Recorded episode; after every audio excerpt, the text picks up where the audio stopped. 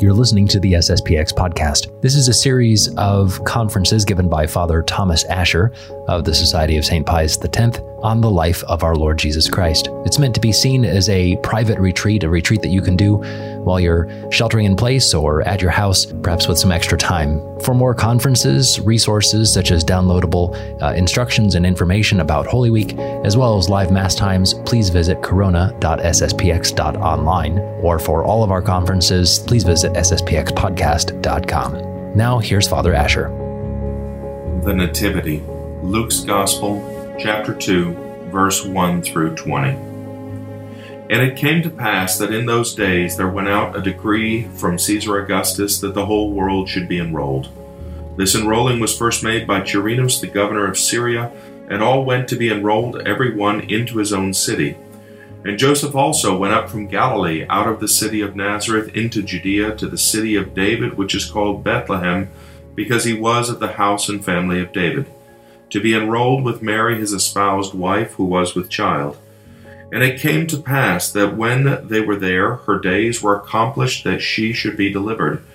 And she brought forth her firstborn son, and wrapped him up in swaddling clothes, and laid him in a manger, because there was no room for them in the inn.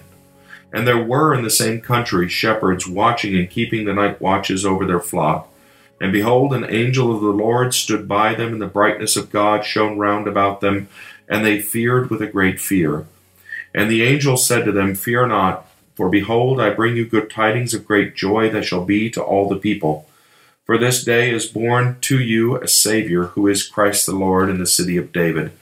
And this shall be a sign unto you. You shall find the infant wrapped in swaddling clothes and laid in a manger. And suddenly there was with the angel a multitude of the heavenly army, praising God and saying, Glory to God in the highest, and on earth peace to men of good will. And it came to pass, after the angels departed from them into heaven, the shepherds said one to another, Let us go over to Bethlehem, and let us see this word that is come to pass, which the Lord hath showed to us. And they came with haste, and they found Mary and Joseph and the infant lying in the manger. And seeing, they understood of the word that had been spoken to them concerning this child. And all that heard wondered at the those things that were told them by the shepherds. But Mary kept all these words, pondering them in her heart. And the shepherds returned, glorifying and praising God for all the things they had heard and seen as it was told unto them. Now, before we get into the verse by verse reflection, perhaps just a little bit of an overview, uh, perhaps a maybe a predominant grace that we can take from this. I was thinking we're we're making these recordings now during Lent. We're actually in the time of Passion Tide. It seems odd to be meditating on the nativity of our Lord, and yet we know that the that the cross, that our Lord's suffering, that his passion was never far from him. It is said, I think it was Thomas à Kempis in the Imitation of Christ, that there was not one moment in the life of our Lord when he was without suffering. And so we see that now, even in this this third joyful mystery, you know, the, the mystery of our Lord's birth. And in fact, with all of the joyful mysteries, if you really stop and reflect upon them, of course there's great joy bound up in every one of them, the Annunciation, the Visitation, the Nativity, etc. And yet there is always the shadow of the cross that that shines or, or is cast over each one of these events. The cross is always near. And I would say, in meditating here on the Nativity of our Lord, if there's a, an overriding grace we want to get, it's going to be the grace to conquer any self pity that may be in us. We know now in these, these difficult times that are, that are truly difficult, we're separated from the sacraments. We are, in many cases, suffering you know, severe financial uh, difficulties, and some of our families are, are really facing some serious crises not to mention you know the danger of death and the danger of contagion and the fear and everything that is that is gripping so many of our countrymen. And some people might even be tempted to say where is god in all this? Why has he abandoned us? And yet if we stop and think about it we are christians. And a christian is nothing else than another christ a little christ. In fact it's a diminutive form of the of the word christ. That's what a christian is. And we're going to see that the difficulties that we may have in our life, that really, when you come down to it, they are nothing compared to the difficulties that our Lord endured, and that those closest to our Lord endured. We think of the mother of God. We think of Saint Joseph, this great saint. And we think of, of God himself made man and his Father in heaven. You would think that the Father would, would have care for his son. You'd think that he would provide for him and, and, and protect him, etc. And yet, reading the Gospels, how often does it seem that God is silent? The, the family, the Holy Family, the Holy Family is suffering we could imagine if if if we were if we were Joseph or or even if we were the Blessed Virgin Mary, we might be tempted to say, you know, this is your son. You need to do something. You need to take care of him. We would say to God the Father, and yet God is silent, or so it seems. We said before that the life of our Lord Jesus Christ is a model for us to follow. We are meant to follow his example. We are meant to to follow in his footsteps. And those footsteps eventually are going to lead us to Calvary. Our Lord Jesus Christ made it clear if, if any man love me, then he will deny himself, he will take up his cross daily, and he will follow me. Calvary is the path that is going to lead us to glory. And if there had been a better way, well, then surely our Lord would have, would have followed it in word and in example. But he did not.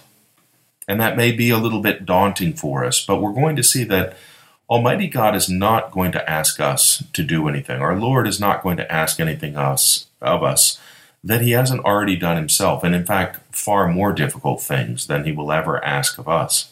So rather than saying, Woe is me, and why is this happening to me, and why does God allow this? Let's look at what he allowed. Let's look at the hand that he dealt his son and understand that if we truly are, are sons and daughters of God, well, then we should expect really pretty much the same thing. And so, verse 1 And it came to pass that in those days there went out a decree from Caesar Augustus that the whole world should be enrolled. Now, I always like to point out on the retreats, isn't it interesting how God uses a pagan instrument to fulfill his will?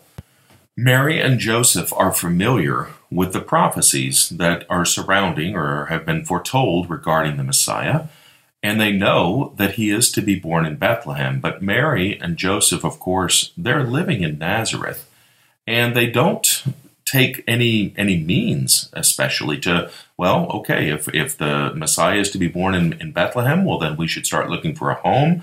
Uh, I need to pack up the business. I guess we should move because that's where we need to go. We see how they don't preempt divine providence. Their attitude is is one of faith this is God's doing. And if this is truly the Messiah, then he will be born in Bethlehem. God will see to that. Now we see, as I mentioned, how it's a pagan instrument. It's Caesar Augustus who decides to take a census. He wants to know how many how many citizens are there in his empire. It's most likely for, for tax purposes, we can imagine. And so one day, of course, Joseph is in the shop, Mary is at home, there's a knock on the door, and there is a Roman soldier and they are asked what what what tribe, what house, what family, etc. And they are told, well, they need to get down to Bethlehem because there's going to be a census.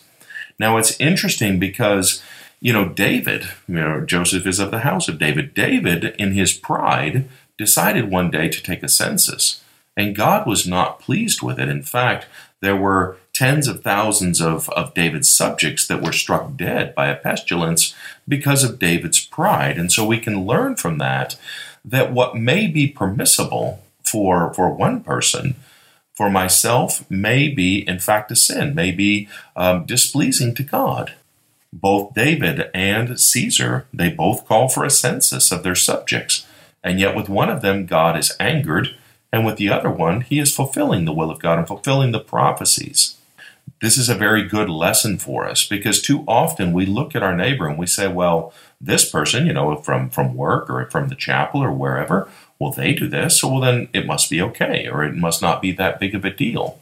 And perhaps for them, maybe they don't know any better, or maybe um, for them, this or that action or, or, or uh, undertaking is not really a problem. And yet, for me, because of my weakness or because of, again, my duties of state or whatever it might be, we can see that it would not be in accordance with the will of God. Remember, our, our model that we are to imitate is not our neighbor. The goal in our life is not to be as good as, as the person next to me in the pew. My goal is to strive to, to reproduce, again, Christ's life in my own. Verse 2 and 3 This enrolling was first made by Quirinus, the governor of Syria, and all went to be enrolled, every one into his own city. I like to point out there, everyone went, that they all went. And in other words, they, they all obey this lawful decree.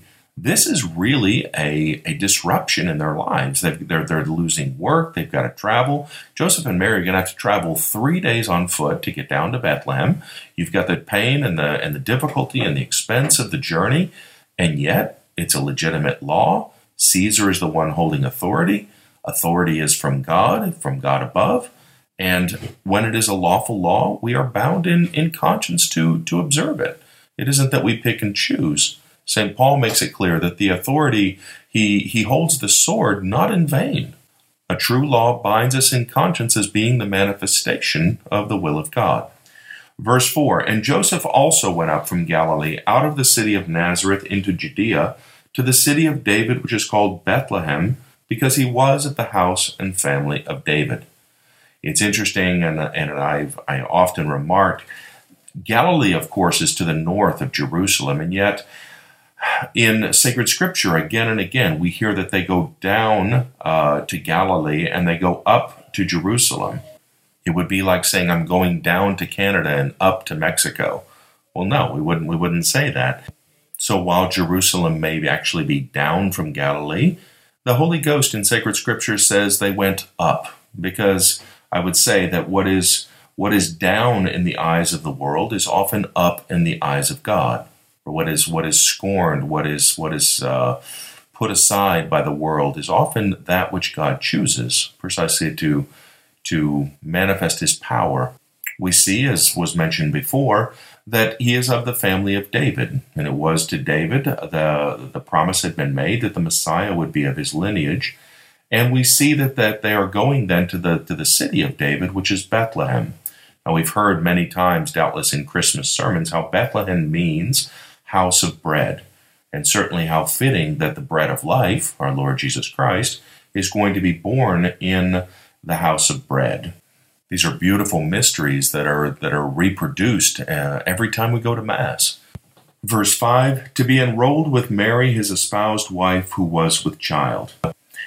I had read recently that in fact Mary was not obliged um, to go down for the census. It would have been sufficient for her husband to go. Joseph could have gone by himself. He would have gone to the census uh, office or desk. They would have asked him, okay, where are you from? Where do you work? What's your income? Are you married? How many children, etc. And they would have got the information from the from the head of the household, and that would have sufficed. And so Mary goes with him because even though she's not obliged, let's say by the world, she was certainly obliged by the prophecy of God that this child of hers was going to be born in Bethlehem. And there we can certainly learn the lesson that sometimes God demands things from us that we might not be strictly obliged to do in justice, but rather out of charity. We don't have an oblig- a strict obligation in justice, let's say, to do this, and yet out of charity and the love of God, we we are bound by that to perform this this or that action. The religious spirit, uh, the, the, the Christian spirit, is really a spirit of sacrifice. Verse 6 And it came to pass that when they were there, her days were accomplished that she should be delivered. When they were there, it was there at that moment when they were following God's will, following His providence, obeying the lawful superior. It's at that moment, at that time, that God will manifest Himself visibly to the world. And so, too, with us, again, we must be following His will if we're going to do any good if God's grace is going to bless any of our actions, if we're going to bring others to our Lord, it must be precisely in, in following providence. At that moment, God will manifest himself. I've often asked myself, I've wondered, was Mary perhaps praying that it not be then? I mean, we can imagine any young mother expecting her, her first child. We can imagine perhaps she was praying to God, please, please not now. Please let it be just a few more days. Let the let the census come to an end. Let the people go home. Then we'll be able to find a place to stay. Then we'll have a decent place in which to receive you. And the God that she's praying to has taken flesh in, in Mary's womb. And yet God does not answer that prayer if she were to have prayed that. And if he does not, I mean, this is the God who, who commanded us to, to honor our father and mother. If he does not hear this prayer, if he deals this hand, we can say, to our Blessed Mother, to Our Lady, it is to teach us a lesson. It is a stark reminder of what God said that, that my ways are not your ways, and your, your thoughts are not my thoughts. We don't always understand, but there's a message here that God wants us to learn from. This desire that He has to embrace poverty. And this is a lesson we have to be ready to follow if, if God deigns to choose us for it we read at the end of the verse that she should be delivered. So the days were accomplished that she should be delivered.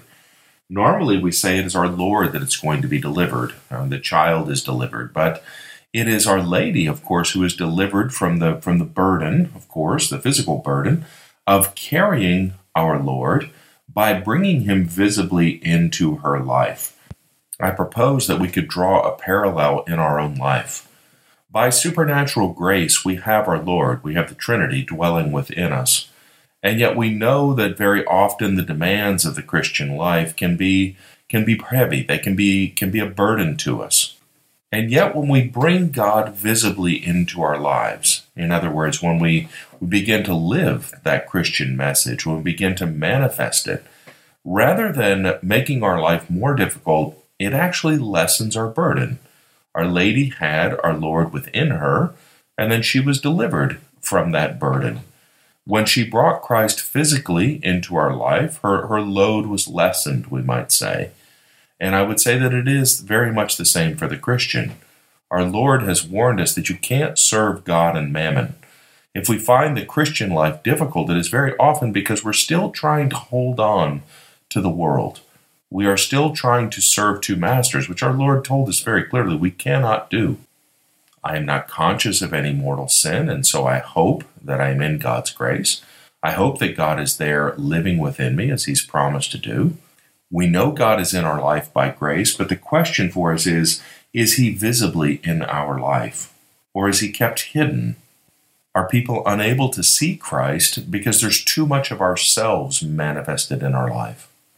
if we follow Mary and go back to the time before the incarnation, we know that Mary had God living in her by sanctifying grace. And we know that God was in her life visibly by, by her actions. We know that she was living a just life. So he was in her and outside of her, so to speak, by her by her actions, by the life she led before she ever received him physically in her womb. And now in Bethlehem, he is really truly brought physically, visibly into her life. We know from experience that Christ is never going to be permanently with me, abiding with me, until I have him both in me by grace and out of me externally by my actions. And this is a grace we should pray for every day. Verse 7 and she brought forth her firstborn son, and wrapped him up in swaddling clothes, and laid him in the manger, because there was no room for them in the inn. She brought forth her firstborn son. Now, this phrase does not imply that she subsequently had additional children. I can recall visiting Greece as a deacon with one of the professors, and we saw a tomb there, a pagan tomb, and it said that this woman had died giving birth to her firstborn son. Now, obviously, if the poor woman had died, she didn't have subsequently any children. And so this term firstborn simply specifies that it was her firstborn son without implying anything subsequently would have followed. Now, once Mary brings Christ visibly into her life, what does she do? We're told that she wraps him up in swaddling clothes.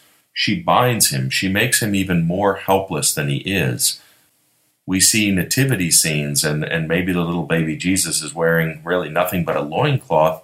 But sacred scripture says that she she bound him up. She would have wrapped him up almost like a like a mummy. His his limbs would have been bound closely to his body. He would have been made absolutely helpless. He can't squirm. He can't, you know, brush a fly away from his face or or anything of the sort. He's made helpless. I always like to remind retreatants that when we find Christ, in our meditation, in our prayer, when He comes to visit us, that we too must bind him. We bind him, of course, with the the, the bonds of love. Love is said to to bind hearts fast. And so we must wrap him up and, and keep him close to us. He grants us these consolations, these visitations when we when we pray, when we draw near to him, but we don't want to to let him get away, so to speak. We see, as we mentioned before, that she lays him in a manger. Now, a manger is nothing else but a feeding trough for animals. You have the stable, and within the stable, there is a manger. It is a rough wood structure in which would have been placed hay or perhaps, you know, some sort of grain or fodder for the animals. And they would have come and they would have fed there.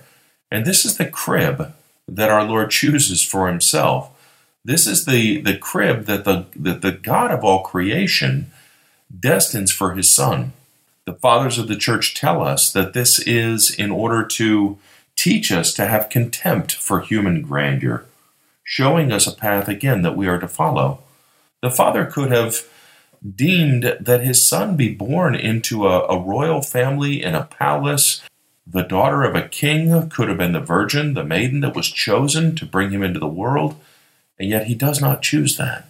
The evangelist tells us that these circumstances were more or less forced upon them because they could find no room in the inn.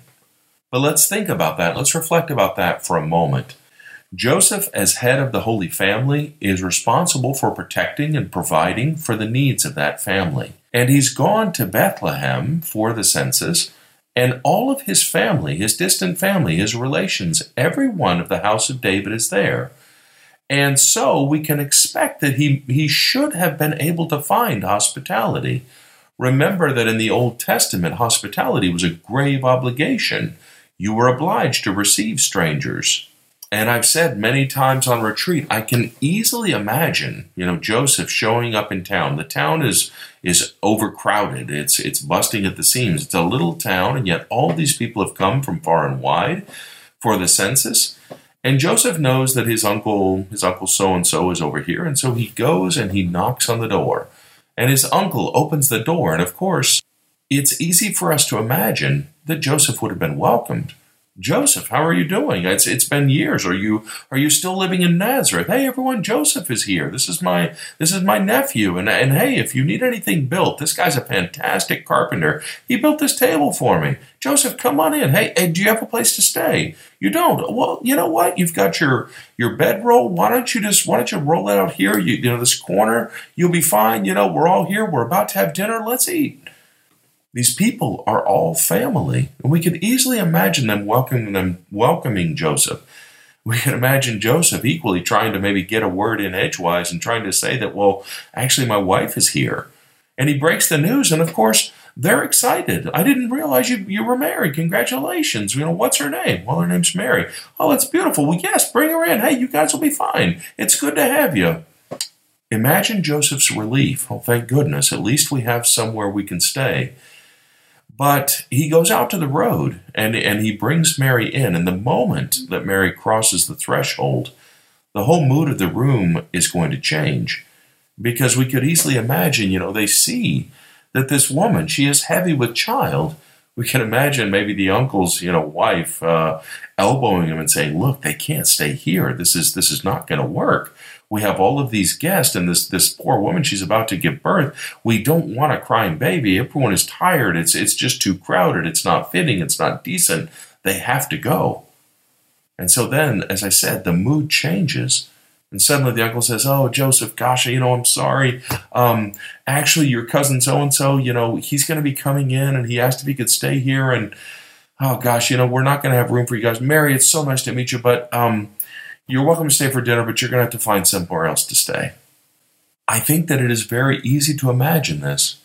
They love Joseph. They're ready to receive Joseph. They're ready to receive Mary, but they are not ready to receive Jesus. And I would say that it's the same thing in our life.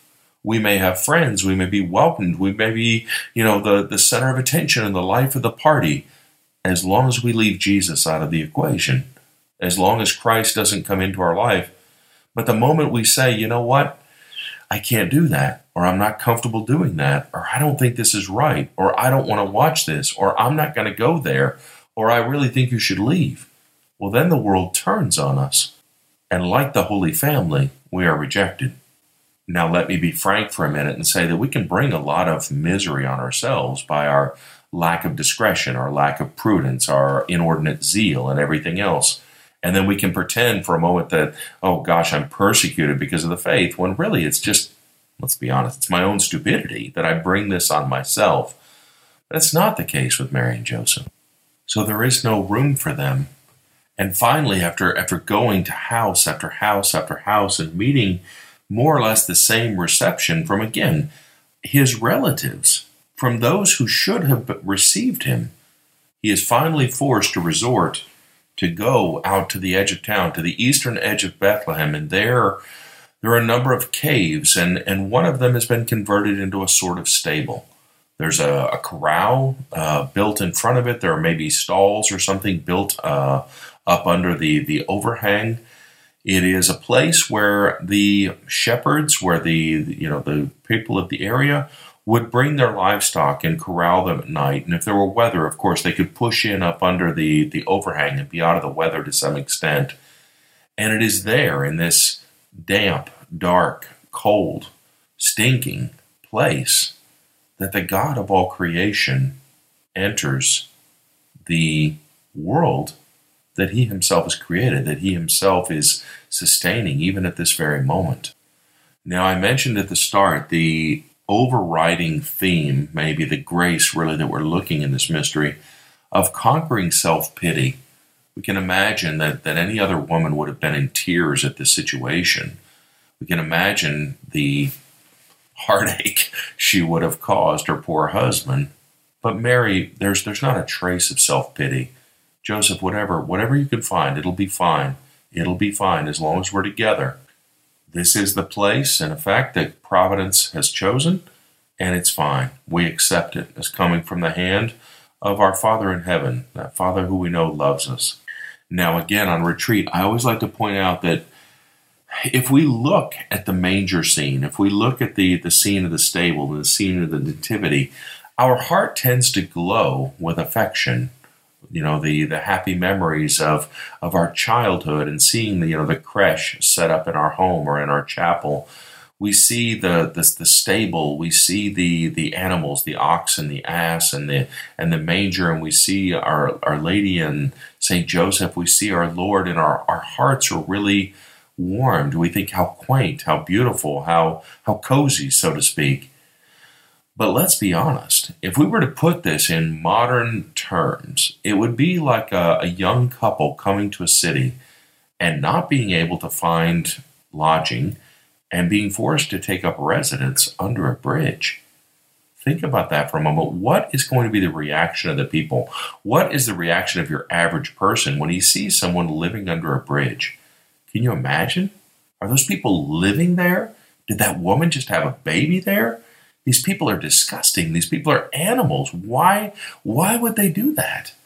And of course, this disdain, this, this humiliation is not only on our Lord, it's on those who are closest to our Lord. Is it any wonder if in, in our lives, if the scorn of the cross falls upon us, should we be disappointed by that? Should we be angered or upset by that? Or should we rather relish in it? Seeing that it brings us closer to our model, God the Father has dealt a hand of poverty, humiliation, suffering to his Son. And those who are closest to his Son are going to be dealt the same hand.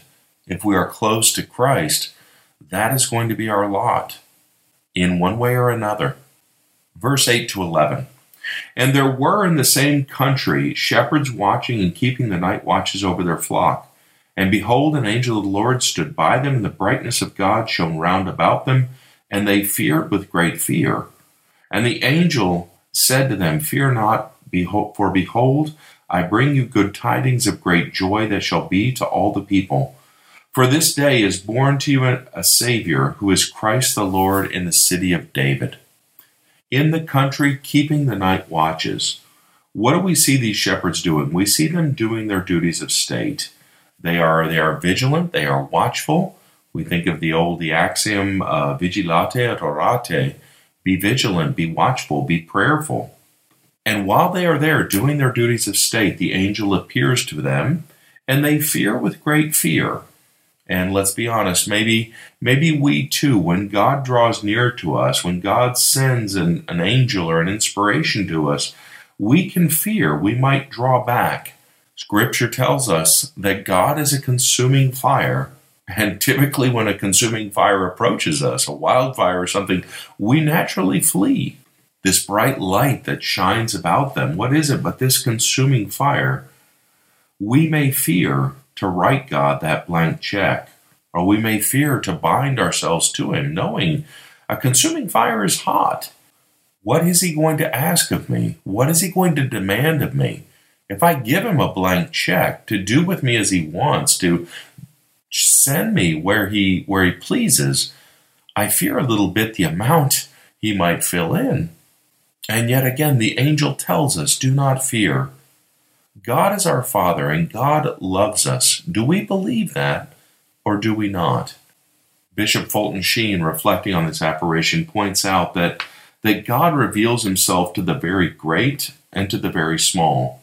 It's to the Magi that he's going to send a sign, and it is to the shepherds that he sends this message, this good news, uh, this, these tidings of great joy.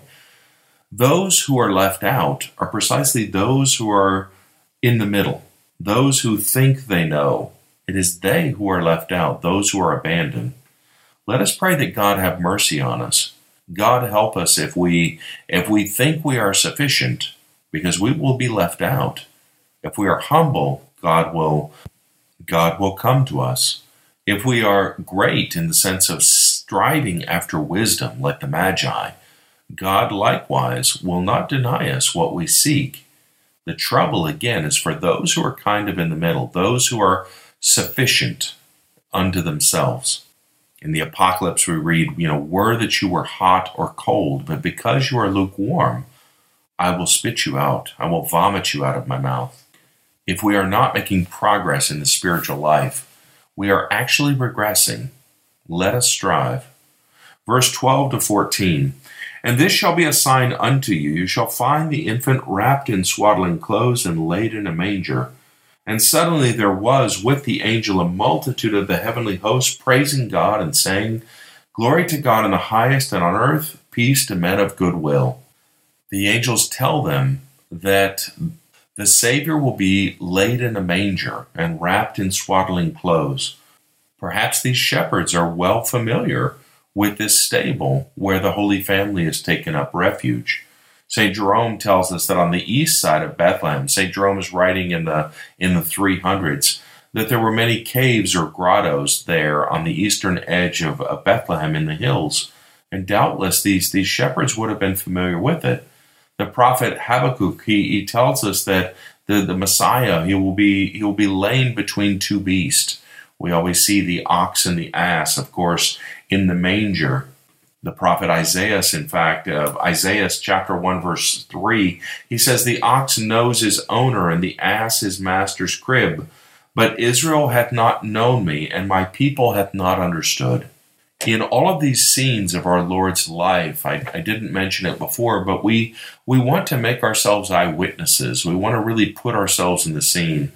And I, I always like to say, you know, it's uh, if we're going to picture ourselves in the scene, well, well, the the dumb ox or the the stubborn ass, well, those are pretty good stand-ins for for any one of us. Another striking thing in these verses, we see this army of angels that are there glorifying God and announcing the birth of our Lord. And it's ironic because at our Lord's entrance, of course, there's this army of angels. And so when our Lord is entering creation, and yet when it's our Lord's time to exit creation by his death, these angels, these same angels are, are ordered, so to speak, to stand down. You remember Peter later, he's gonna he's gonna take up a sword. Our Lord will tell him, Put your sword back in its place. Know you not that I could ask my Father and he will send twelve legions of angels? It really is a striking contrast. Now they announce peace to, to men of goodwill. Sometimes we see this translated as peace on earth, goodwill towards men. But this is not what the Gospels tell us. They tell us that God will give peace to men of good will. Our will will be good when it is ordered towards God, when it is subject to God and His will and His laws. And when we are there in that state, the peace that will flood our hearts, it's that peace that our Lord said the world cannot take from you. It is the peace that arises from order. True peace is nothing else than the tranquility of order. We can be, in fact, in the midst of, of trials, of temptations, of difficulty, and yet be very much at peace, knowing that we are doing God's will. Now, we mentioned before that Caesar Augustus has already brought peace to the world. He has conquered and subdued all of the, the, the, known lands, at least the lands within the, the Roman Empire. And so the peace that's being spoken of here is an internal peace that Christ will bring. St. Augustine said that the birth of Christ gives not peace of mind and salvation, except to those who are of good will, because he works not our good against our will, but with our concurrence. I believe I said it before that that God who created you without your help, he will not save you without your help. And for that, he needs our will. We have to accept this gift that he offers. We have to accept to take up that cross and follow him, because that's the path that leads to salvation. Verse 15 And it came to pass, after the angels departed from them into heaven, the shepherds said one to another, Let us go over to Bethlehem, and let us see this word that has come to pass, which the Lord hath showed us look at that verse and consider what they say. They're going to see what? They're going to see the word that has come to pass. And in truth, that's what they're going to see. They are going to see the Word of God made flesh, made man.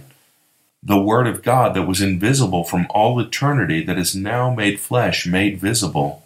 St. Ambrose would say, when we see this flesh, when we see our Lord, we see God. Verse 16 And they came with haste, and they found Mary and Joseph and the infant lying in the manger. Verse 17 And seeing they understood of the word that had been spoken to them concerning this child. I love the beginning of verse 16. They came with haste.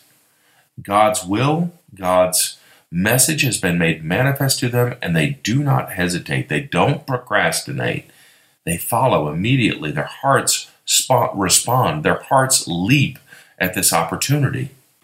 They go and they see and they understand that three step process again. They go, they contemplate Christ, they, they, they reflect upon Him, they see that the message, the prophecies have been fulfilled, and they understand.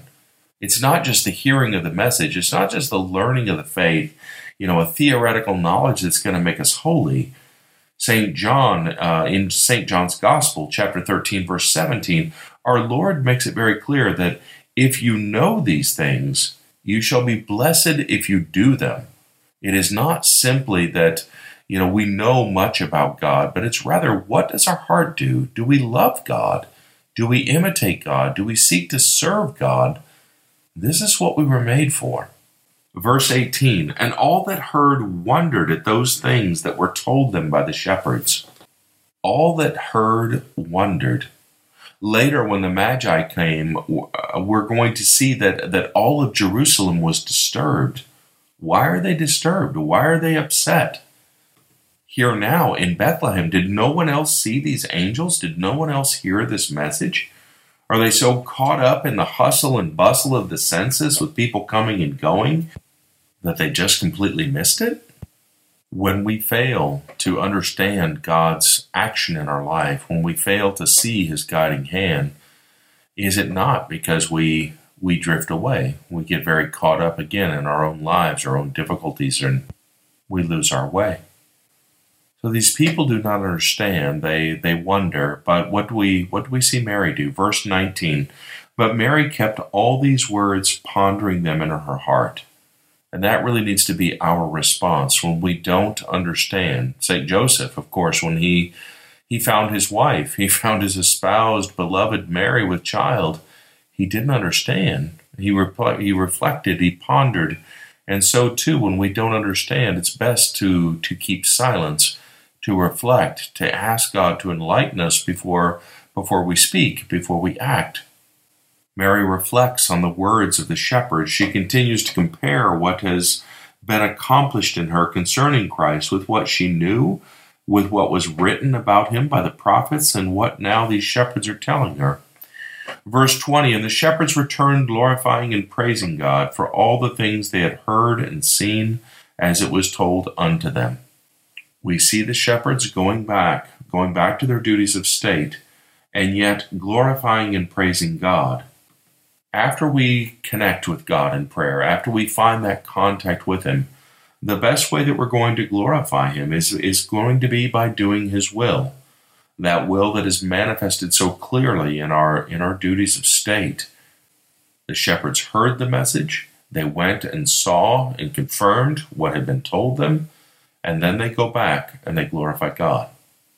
In our mental prayer, our goal is to come into contact with our Lord Jesus Christ. And through that contact, then, to, to have our, our life touched by Him, to have our behavior affected by that contact we've had with Him. So I think we can wrap things up here. Again, I invite you not only to, to listen to these conferences, but, but actually to use them for the reason for which they're given, which is to encourage you to go back and review this text, review this these gospel passages again for a third time, going through it line by line, asking God for light and grace, asking Him for, for the lesson that He's trying to teach you as an individual, and then taking what you've learned and applying it to your own life so that every day, every one of us may become a little bit more Christ like. Take care and God bless you.